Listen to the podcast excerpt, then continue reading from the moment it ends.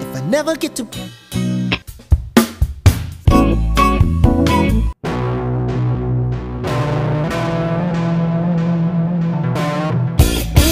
Where am I? You give her the head nod, oh my god.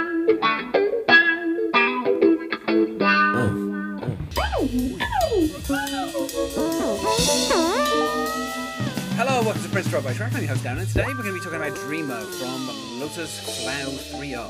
Uh, recorded sometime in 2005 initially, and then uh, with overdubs in 2008 at Paisley Park, or possibly Sunset Sound, or I don't know. People don't really know. They just make a guess. We're going to guess Paisley Park on this one. Released on the 24th of March 2009. On the track, it is Prince, CC Dunham, and Josh Dunham, and it is 5 minutes 30. Joining me to talk about today is Erica Thompson. Hello, Erica. Hello. Obviously, when, when people ask for, you know, guitar influences, I feel that, you know, the lazy response is always Jimi Hendrix.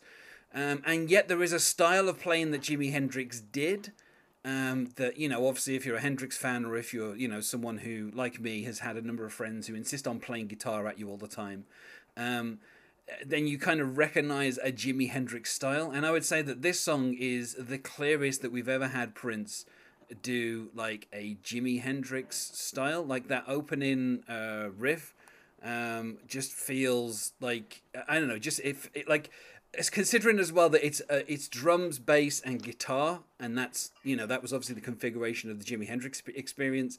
It like this this song just particularly the way that the the riff follows the drum beat and the bass is doubling up on what the guitar is doing. All of that, and also the way that Prince is playing the guitar, it just makes this feel like a very kind of like Hendrix rock song. Yeah, I definitely agree. And, you know, Prince has always said that he plays more like Santana, but I think there's no mistaking on this song that it's an, a, a Hendrix influence. And, you know, it's funny, um, Darren, on these shows that we do, sometimes it's kind of hard to pinpoint a genre, but I think we can definitely say Dreamer is a rock song. And also, he has like an echo on his voice that is very kind of like 60s rock.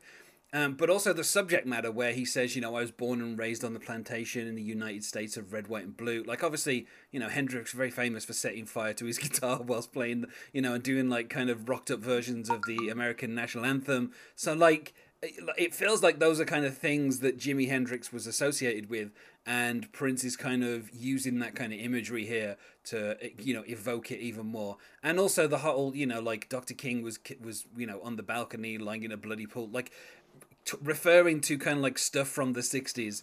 Um, you know, it just it just feels like there's a there's a whole kind of thing um, where Prince is deliberately kind of doing this this very kind of like '60s, not only the sound, not only like kind of the production sound, but also the subject matter. Um, and then, I mean, we'll kind of get into some of the lyrics later on. Um, but he does kind of hint at stuff here when he says, a truthful explanation, but you want to know, I got another conspiracy. And uh, Prince does kind of go, uh, I mean, not immediately, but towards the end, it kind of it kind of goes off the rails just a tiny bit. Um, but you know, in, and the thing is as well, you know, what, what also makes this kind of like a Hendrixy type song is the fact that you know the middle section of the song for about a minute and a half is just a guitar solo. Um, and you know, Prince does, you know, Prince has done long guitar solos in in in stuff in the past, like that's not unheard of. Um, but just the fact that it's like literally the first kind of like verse and then just a really long solo for the middle portion of the song, and then he comes back in and then you know there's a bit more lyrics and then it finishes with like a minute and a half of a solo again as the outro. Like again like the structure of it feels very kind of hendrixy as well um, just in terms of like the fact that you have these two really great solos as well. Like you know this uh, I mean, in, you know not for nothing this was nominated for a grammy for best solo rock vocal because um, you know it's a great vocal performance but also it's it sits between two like really good you know guitar solos um, you know, and also he has this whole thing of you know, if it was just a dream, call me a dreamer too. Which the thing is as well, like the whole kind of if it was just a dream, I think is referencing back to the whole Dr. King thing and you know I had a dream and all. So it, it's it, uh, it's kind of still playing with that kind of like '60s imagery.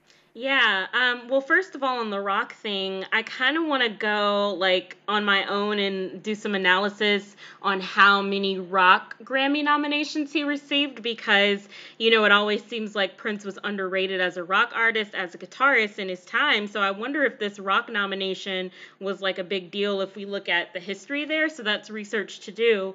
But I love how he lost to Bruce Springsteen.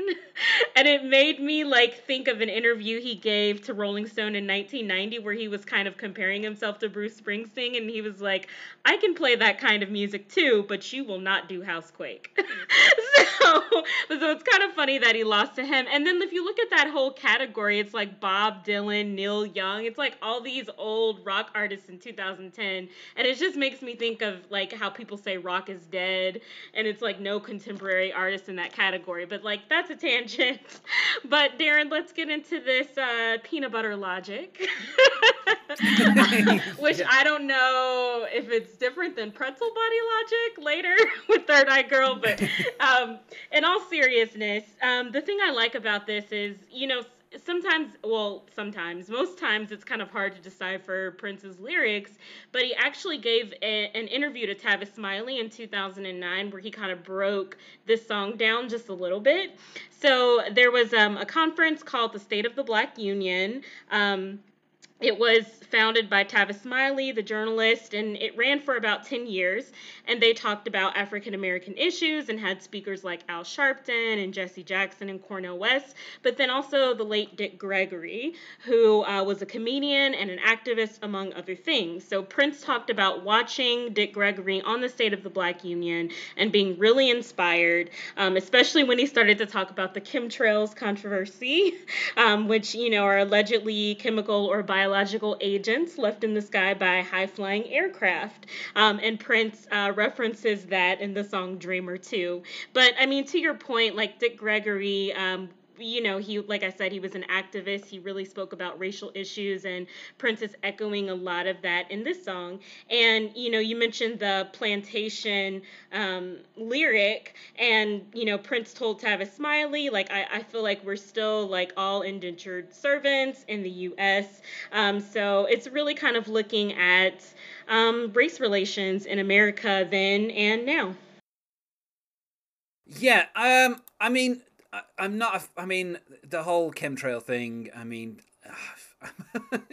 I don't know. Like, uh, you know, obviously the internet has, uh, uh, you know, is a wonderful thing, but also people have a tendency to put a foil hat on and start kind of rambling about certain things. Um, you know, and and obviously, you know, jet engines leave chemical trails. Like that's that's just what they do. That's you know, there's there's no getting around that. Um, but the idea that somehow that is like yeah, I don't know, like this whole well helicopter circles and the theories getting deep that they're spraying chemicals over the city while we sleep. Like, I I mean, I, I don't know, like I don't know that it's a deliberate thing. Like you know, airplanes have to take off and land somewhere, and most airports are located near cities. So if you live in a city, you're gonna see chemtrails. So it's like I, I don't know. I, I guess I can understand Prince maybe not wanting people to be flying their planes or helicopters over his property and leaving their chemicals. Um, but I don't I don't know that that's any part of any grand conspiracy other than just the byproduct of you know air travel.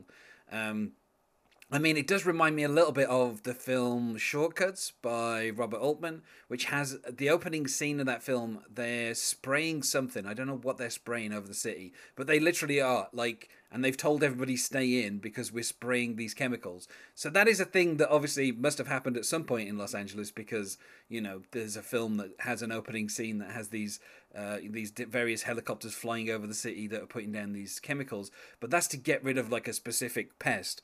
Um, like they don't like governments aren't just spraying chemicals in their brain center for no good reason, and they aren't like this is the thing as well as with chemtrails and why I'll never quite understand why people think it's some kind of conspiracy is it's like everyone can see them. If you want to do something secret, then you know put something in the water. You know, like I can understand people getting mad at stuff being put in the water because you can't see that stuff. But chemtrails, you just look up in the sky and you can see them all the time. Like there's no there's no grand conspiracy to hide chemtrails. That's that's the weird thing. Doesn't matter how high up planes go, you can still see their chemtrails. Um, so yeah, I mean, I'm not on board with the whole like kind of conspiracy thing. Uh, but I guess it does kind of I don't know I guess it speaks a little bit to this idea of like a you know like a hippie mentality and kind of you know people wanting to you know uh, question their governments so I can understand that but at the same time you know this whole peanut butter logic served on a bed of lies don't go don't go down too easy. Um, and it's just like uh, I I don't know like I mean I can under like the imagery of like praying that the police sirens pass you by at night like that's that's a great like that's that's a wonderful little kind of couplet. But then it's followed up with this weird kind of chemtrail stuff, and it's like, oh, you had me for two lines, Prince, and then you lost me so much. You completely lost me. But I think the thing is as well is this song is so kind of like I don't know, it's so good that you could almost be like it. It, it kind of you know it it kind of um, lulls you in a little bit where you know Prince starts out with this kind of serious, you know, like oh they killed Dr. King, and you know um, you know, there's more rewards and accolades than before the 21st century, and you know, like uh, we're on the same boat, but I'm the only one rowing. Last time I checked, you were sleeping. Like all that's very good, and then it kind of takes this weird kind of like left turn towards the end where I'm like, oh, you've lost me. But then, fortunately, he has like a you know a great guitar solo to finish the song, so I'm like, well. You got me back, Prince. You know, you lost me, and then you got me back with the guitar solo.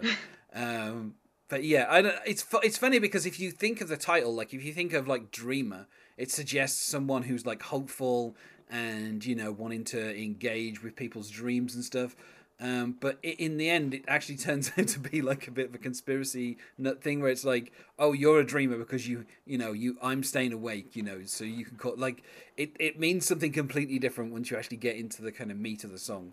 Um, but it's still such a well produced song. This is the thing. And interestingly, you know, uh, this was only the second time that Prince had been nominated for a Grammy for in the rock field. Pretty much all the time he was nominated, it was either R and B um, vocal performances or or pop male ah, pop vocal that's what I thought. Some sometimes in most years he would be nominated for both. He would have both, um, and, and you know, like. Uh, when he was nominated for the first time, which was for International Lover, and then 1999, he was nominated for R&B vocal performance for International Lover, but best male pop performance for 1999, the album.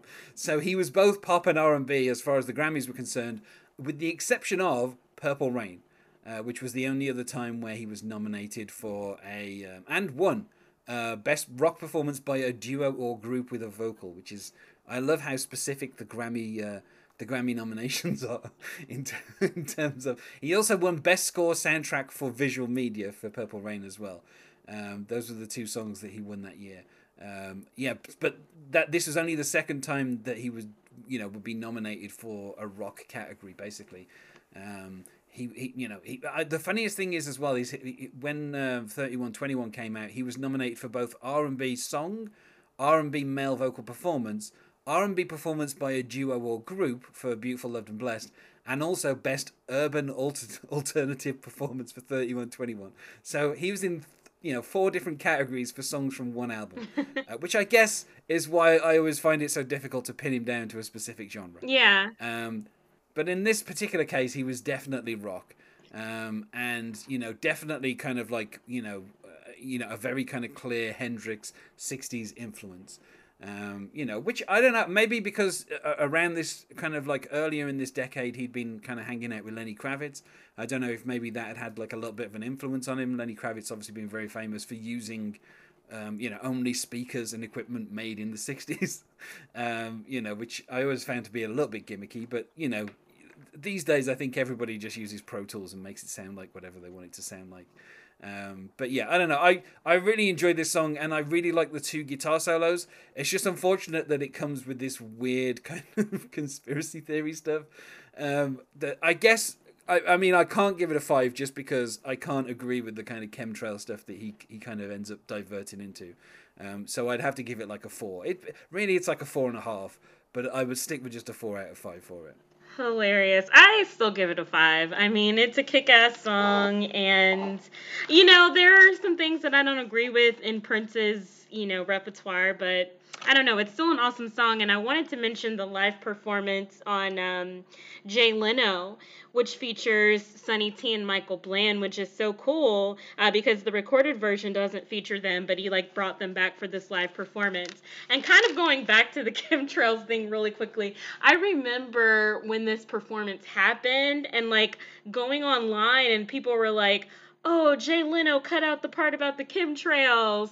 But I don't know that I had access to go watch the video later. So watching it now before this podcast, I was like, no, they didn't cut it out. He just kind of switched up the lyrics. And I don't know if he was just kind of caught up in the moment of the song, performing it live or whatever. But I don't think it was it doesn't appear to be a conspiracy to cut that out of the show. Um, but uh, the performance is very good and you know the hendrix vibes are are absolutely there. Um, so i would encourage people to check out that live performance but i would definitely give this a five out of five.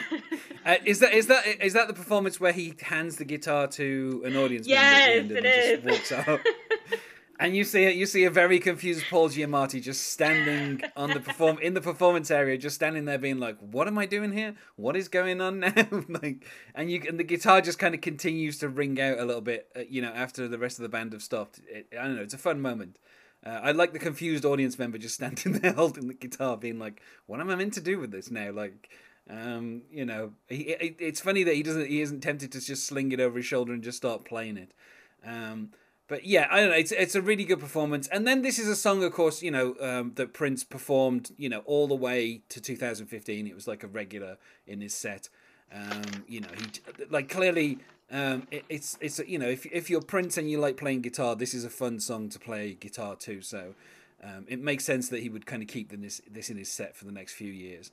Um, probably one of the better songs that's on Lotus Flower as well, just because it it feels like it has such a even though you know apparently you know, it could have been recorded any time from 2005 to 2008. It just feels like one of those songs that has a clear, like everything, the production, you know, the kind of the guitar solos, everything about it just feels very clearly thought out.